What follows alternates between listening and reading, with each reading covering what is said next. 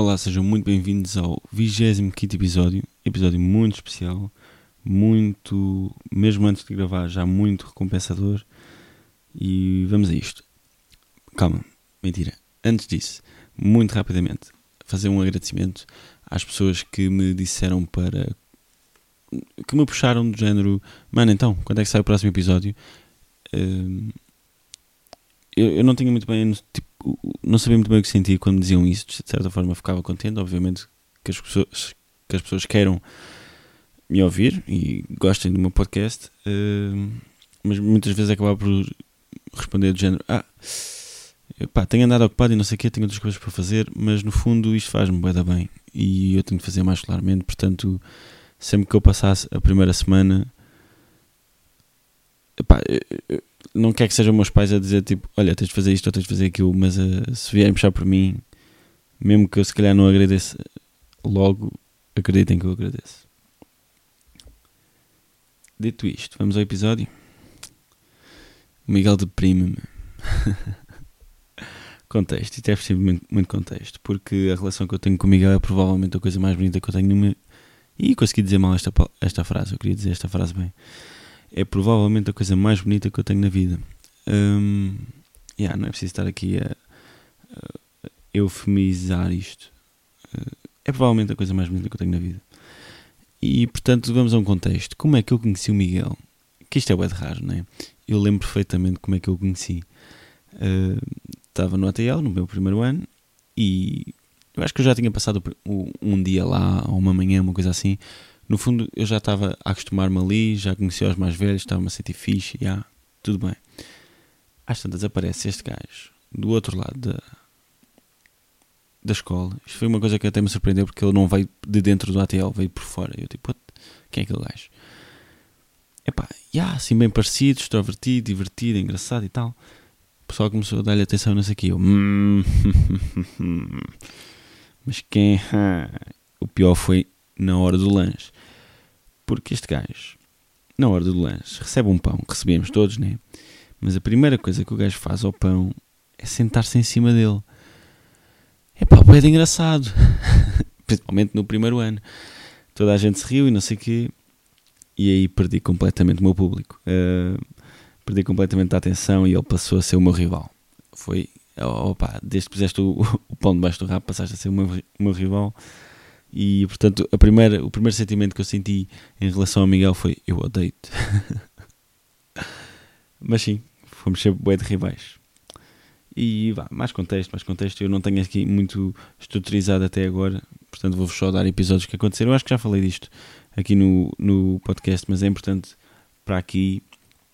Foi um caso que aconteceu em que eu ataram-me os sapatos, um ao outro, né? Com os atacadores, normal. E eu até deixei, tipo, nunca me fizeram isso, é assim tão mal, não acredito que seja assim tão mal. E depois percebi que era uma grande merda e passei-me. Foi tão... Eu já não me lembro muito bem do episódio, mas eu passei-me à grande. E às tantas pego na rapariga, nos cabelos da rapariga que me tinha feito aquilo, e puxo assim contra os meus sapatos, gente, tira essa merda, caralho. Fui muito bruto. Ainda hoje me sinto bem envergonhado em relação a isso. Já não vejo a rapariga, bué. Nem as pessoas estavam com a rapariga, mas nem sei se eles se lembram, nem ela, será que ela se lembra? Mas tive bué da mal, eu soube logo que tive bué da mal, mas eu estava com ele e ele baza comigo e lá está, eu não me lembro se ele me disse alguma coisa ou não, mas eu fiquei sempre com aquele sentimento de género, mano, estou aqui para ti, estiveste numa merda, mas estamos juntos. E é esse lado de fidelidade que o Miguel tem. E o Miguel nisso é muito sonhador e eu não tenho aqui uma palavra muito boa, ou diria muito puro, ou ingênuo, não sei, porque ele é também muito isso e nota-se nestes aspectos. Eu, por exemplo, agora anda com uma conversa de pronto, e então quando é que nós vamos morar todos para a nossa casa? Para mim, para o Miguel, para o João e para o Diogo, de género, pronto, nós somos grandes amigos, não sei o quê, temos de morar todos na mesma casa, porque vai ser altamente... Isto é o Miguel.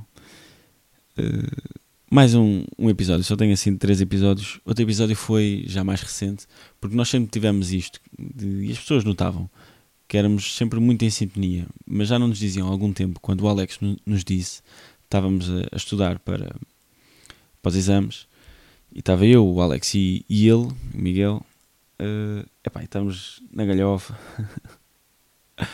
e às tantas, estava a ser bem divertido, e o Alex lá para o meio diz tipo, vocês, eu estou aqui, eu estou mesmo ao vosso lado, eu estava a perceber mais ou menos a conversa, mas às tantas vocês dizem meia dúzia de coisas, ou tipo, nem acabam a frase, não sei o quê, e vocês já estão tipo a divertir-se bem e eu não estou a perceber nada.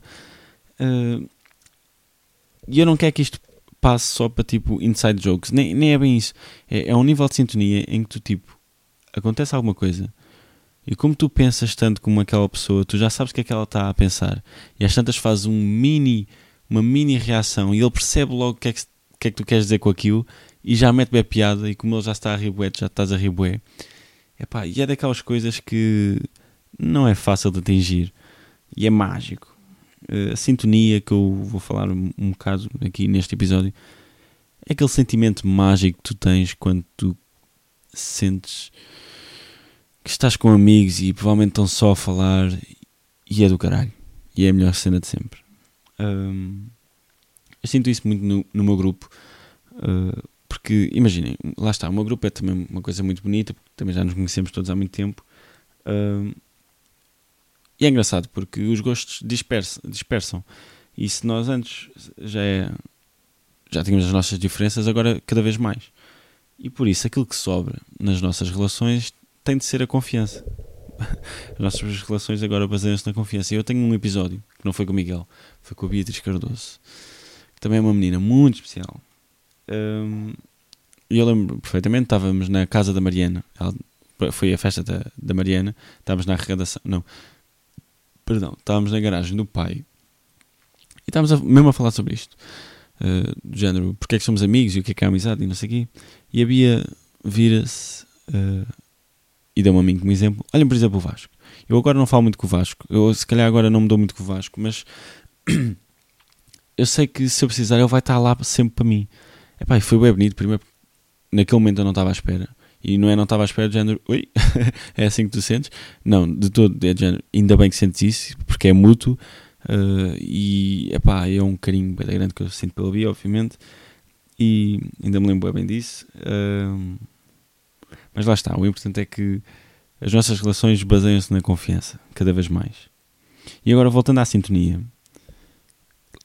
lá está, e mesmo à rivalidade, era porquê? Porque ele era eu. Em muitos aspectos, eu já o expliquei, né? Eu senti-me o maior. Mas se eu era maior, o Miguel era o segundo maior. E era exatamente porque ele era igualzinho a mim, mas um bocadinho menos giro, e menos inteligente, e menos bom a jogar a bola.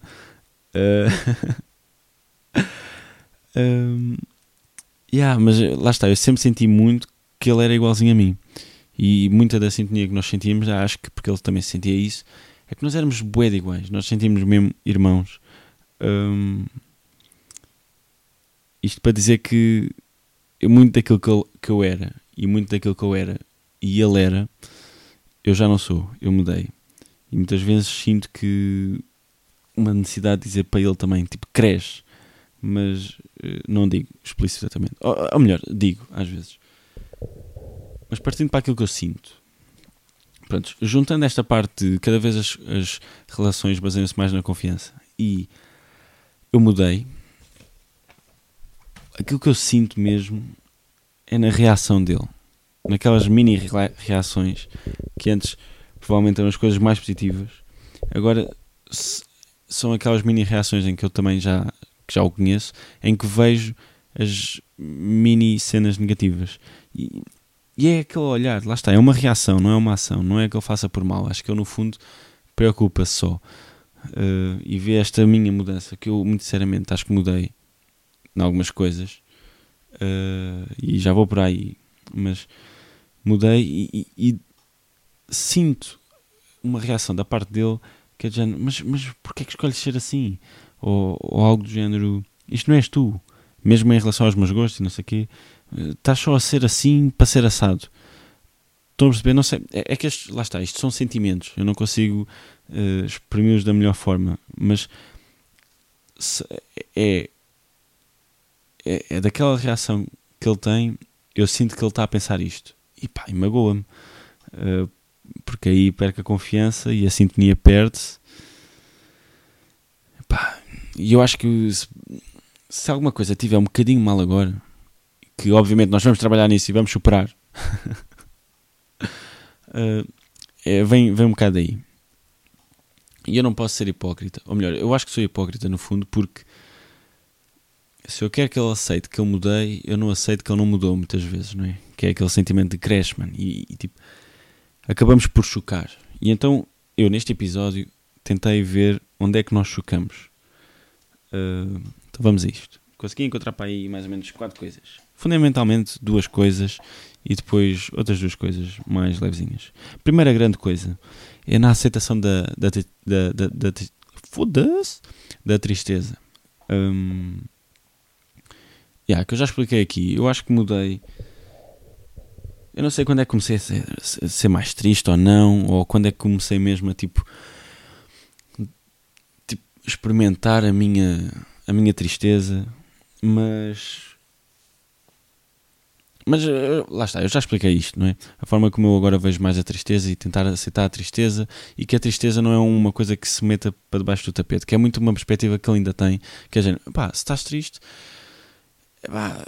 tipo, pensa um bocado sobre isso e tal, mas tipo, podes sempre escolher não estar triste, então tipo, não estejas triste, que eu acho que lá está, é uma versão simplificada ou complexada de meter as coisas para debaixo do tapete, que eu não gosto. E por outro lado é a extrovertividade, que eu muitas vezes já não tenho, porque lá está, estou a aceitar que estou triste, que antes me definia muito, eu tenho noção, as pessoas viam-me como o gajo bem extrovertido, que eu era, aprendi com o meu pai e ele também era, aprendeu com o pai dele, e era uma coisa que nós tínhamos muito em comum, que eu agora já não tenho. Não é que eu não consiga ser extrovertido, e eu muitas vezes sou, e sinto-me bué da bem a ser extrovertido, mas há vezes em que eu não estou a sentir, que eu não me estou a sentir extrovertido, e eu acho que aquilo que eu quero muito também é poder não estar extrovertido quando não quero estar, quando não estou extrovertido. E lá está, aquilo que eu sinto dele é, porque é que estás a ser assim? Tu não és esta pessoa não extrovertida, mas eu agora sou assim e eu quero aceitar que nem sempre tenho de estar extrovertido, e principalmente não quero ter de forçar, quando estou com ele ou quando estou no meu grupo, uma pessoa extrovertida quando eu já não sou isso. Eu acho que isso é um ponto muito importante, eu não quero ter de forçar aquilo que eu era, porque já não sou. E falando um bocado na sintonia do grupo, acho que o que é bonito nos grupos é, e nós temos muito isso no nosso grupo, por isso é que eu também gosto bem do nosso grupo, e mesmo a Mariana já falou disso de uma forma também bem bonita, é que a sintonia num grupo consegue-se quando, mesmo quando alguém não está tão bem, tu elevas essa pessoa. Não é quando uma pessoa vem com um mood se calhar não tão bom, já não, porque é que estás assim, mano? Que é aquilo que eu sinto muito da parte dele. E nós, prontos, esta parte nós ficamos bué na forma como vemos a tristeza. Porque muitas das vezes, eu mesmo que vá para ter com o meu grupo, porque eu quero ir ter com o meu grupo em qualquer estado de espírito em que eu esteja, não estou com o meu melhor mood, mas passado um bocado já estou. E se calhar passado um bocado não estou com o meu super melhor mood, mas já está tudo bem e tipo, está bué da fixe, estão a perceber? E mesmo que não esteja tudo bué da fixe, já aceitei que não está tudo fixe e está tudo fixe porque não está tudo fixe. E nunca está tudo fixe. Lá está, isto é daquelas coisas que eu não consigo expressar bem, mas que mudou em mim e não mudou nele, e chocamos aí. Segunda coisa, mais fundamental, acho eu. Ainda hoje falámos disto, Miguel. Agora já sabes que dia é, acho eu. Que é a parte de julgar. E uma parte que mudou em mim é que eu antes, se eu estou bem, está tudo bem, e eu agora é tipo, se está tudo bem, se eu estou bem, ou melhor, foda-se, eu estou bem, está tudo bem, eu estou bem, e os outros como é que estão? Estão a perceber o que é que mudou? Acho que sou menos egoísta nessa medida e preocupo-me bem com as outras pessoas. E eu acho que isso mudou em mim, principalmente 2 episódios, nem são 2 episódios, foi coisas que vão acontecendo, que é principalmente quando as pessoas se abrem contigo. Porque quando as pessoas se abrem contigo, e quando principalmente tens Isto é uma coisa que a mim ainda me choca, porque pá, não tenho, não há, pá, cada vez mais, mas ou melhor que não, cada vez menos, mas houve 3 raparigas que se abriram assim mais comigo, em termos de feelings, qualquer coisa, histórias de vida. Epá, quando tu percebes que estas 3 raparigas adoráveis têm histórias por trás, fodidas, epá, tu percebes que o mundo não são rosas. E quando tens outra rapariga, amiga tua, que se abre contigo e mostra que teve mal e tu não estiveste lá para ela, epá, o mundo não são rosas e tu também não és uma rosa. E isto para dar ao quê? A uma história que aconteceu, a um episódio que aconteceu com ele, que aí, lá está, chocamos bué de frente, que foi com o maluco. Já sabes o que é que eu estou a falar, não é? No ano novo, não foi este ano, foi do ano passado, nós fomos passear para a praia e encontramos um maluco já todo fodido, assim, pá, mal vestido, drogado ou bêbado, não sei, a meter-se assim meio com as pessoas. Epá, eu não estou a dizer que o homem esteve bem, obviamente que o homem não estava bem, mas lá está, obviamente que o homem não estava bem. E o Miguel, no fundo, gozou com ele. E gozou com ele, nem foi só à nossa frente, também estava à frente o homem a gozar com ele. E não vale a pena estar agora aqui a explicitar muito. Eu acho que ele teve bué da mal, ele acha que não teve assim tão mal, porque no fundo todos sabemos que estar na posição dele é tipo... Lá está, eu não consigo falar com as palavras dele e portanto não vou conseguir defendê-lo da melhor forma. Depois se calhar convido-o para ele tentar explicar-se. Mas no fundo o que eu também via as coisas um bocado assim, do género, como é que chegas àquele ponto, do género, tu chegaste a esse ponto, tu, tipo, já perdeste de alguma forma, e tipo, essas pessoas têm de saber que perderam. Eu acho que ele chegou a dizer isto, que a mim agora faz muita confusão. Porquê? Epá, porque nós tivemos tanta sorte. Se eu me senti o maior quando era puto, é porque eu tive a maior sorte do mundo. Eu vou-vos dizer como é que eu... É que eu literalmente tive este raciocínio quando era puto. Lembro-me de ter este raciocínio que é... Bem, aquilo que depende de mim, eu sou maior. Sou engraçado, sou fisicamente bom e tipo, sou inteligente e sou bonito. Estão a ver? E aquilo que não depende de mim... Por exemplo, a situação económica dos meus pais, eu estou no meio. E no meio é que está a virtude. Isto depois também vem um bocado porque nos desenhos animados, né, os polos é sempre bué da mau. E tu tens o pobre que, coitadinho, porque não consegue ter aquilo que quer, ou qualquer coisa assim, ou falta-lhe alguma coisa. E depois tens o rico que é arrogante. E portanto eu sempre senti que, olha, ainda bem que aquilo que não depende de mim, eu estou no meio. Porque eu sempre senti que estava no meio naquilo que não dependia de mim. E no meio é que está a virtude. Pá, eu vivia assim, super contente comigo mesmo. Epá, mas depois, lá está, quando as 3 raparigas que se abrem contigo, abrem-se e de repente, uou, histórias de merda. E outra rapariga abre-se contigo e história de merda e tu não estiveste lá. Epá, tu percebes que tanto eu como tu somos a exceção e que nós já tivemos bué da sorte e nós é que somos a exceção. Epá, eu queria só chegar a esta conclusão para tentar, é uma guerra que eu tenho com o Miguel, de tentar fazer com que ele veja as coisas mais desta forma. E fazendo um parêntese, acho que eu não me expressei mesmo assim da melhor forma, mas pronto, fazendo um parêntese, o Slow J, na música que eu gosto muito, eu gosto de Slow J, mas há esta música que eu gosto mesmo bué, que é Silêncio. Ele tem uma parte que eu acho que ele está a falar mais ou menos disto, ou não sei bem isto, não me interessa, interpretações. Fala da culpa. Eu nasci e já me sentia culpado. Nananana. E esta culpa toda agora virou um obrigado. Epá, se eu sim consigo perceber que cada vez estou mais grato por aquilo que tive, e por isso é que, de certa forma, paradoxalmente, a minha relação com os meus pais está a piorar, porque eu não consigo tipo, mostrar a minha gratidão.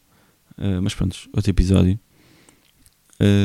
Eu ainda não consigo de forma alguma suplantar a minha gratidão à minha culpa de não ter tido uma vida pior do que a tive, para poder ajudar as pessoas que também tiveram uma vida pior do que a minha.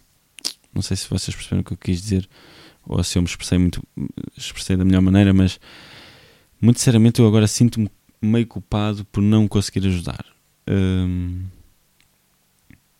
Exato. Yeah. Esta é outra diferença. E agora estas, que muito sinceramente eu não sei se me estou a conseguir expressar bem, mas para mim são diferenças que definem uma pessoa. Estão a perceber? Epá, e Miguel, se tu eras tanto como eu, porque é que agora não pensas, não cresceste também desta forma? E eu acho que de certa forma eu, lá está, sou hipócrita porque quero que ele aceite que eu mudei e não consigo aceitar que ele não mude. Epá, porque estas coisas agora definem-me, muito sinceramente, acho que me definem de tal forma que eu quero bué que o meu amigo o meu amigo de infância veja estas coisas como eu vejo, para lá está, estarmos em sintonia. Mas pronto, passando à terceira cena em que chocamos é os meus gostos. E irrita-me, mano. Isso enerva-me quando eu estou a tentar explorar os meus gostos e tu vês para mim como se eu tivesse a ser wannabe qualquer coisa. Epá, e se calhar estou a querer ser, mas lá está, eu estou a tentar ser uma coisa que eu quero ser. E se agora estou a fazer o esforço para mudar de alguma forma e se calhar parece superficial estar a tentar fazer esforços a mudar os meus gostos, que não são, sou só eu a procurar os meus gostos, acho que aqui até posso dizer que tu é que também estás a ser um bocado hipócrita, porque mudaste os teus gostos, e já vou mais à frente, mas mudaste os teus gostos e muito sinceramente acho que tive bué lá para ti, e não posso ser, já, não foi um sacrifício estar lá para ti, como se calhar pode ser um sacrifício para ti estar-me a ouvir a falar de outras coisas. Ok, vou ser mais explícito. Muito aquela cena do exercício e antes mesmo o DJ e opa, vou já juntar a quarta cena em que chocamos, porque muito sinceramente és uma inspiração, né? Porque metes uma cena na cabeça e consegues tipo ficar bom nela. Primeiro foi o DJ e depois o street workout, e muito sinceramente eu tenho de dizer isto, eu não encontrei essa cena, e eu acho que já falámos sobre isto e isto tu percebeste, que eu não tenho a minha coisa. Ai, isto assim soa estranho, mas tipo, não tenho aquela paixão, que eu já falei no episódio anterior, não é? Que para seres realmente produtivo tens de gostar daquilo que gostas, e no fundo essa teoria também se baseou um bocado no Miguel, porque o Miguel é bom naquilo que faz, porque gosta bem daquilo que faz, e eu acho que isso é impressionante, é bonito, e é tudo o que é suposto ter-se, ou num trabalho ou num hobby. E por isso, é que também depois me irrita que tu me estejas a responder de forma negativa a eu procurar, lá está, aquilo que eu gosto, pá, e aqueles meus hobbies, como se eu estivesse a tentar ser o wannabe intelectual, ou o wannabe sensível, ou o wannabe qualquer coisa, quando reages mal a eu tentar ver filmes diferentes e te dizer que há certos filmes que são mesmo impressionantes de formas diferentes.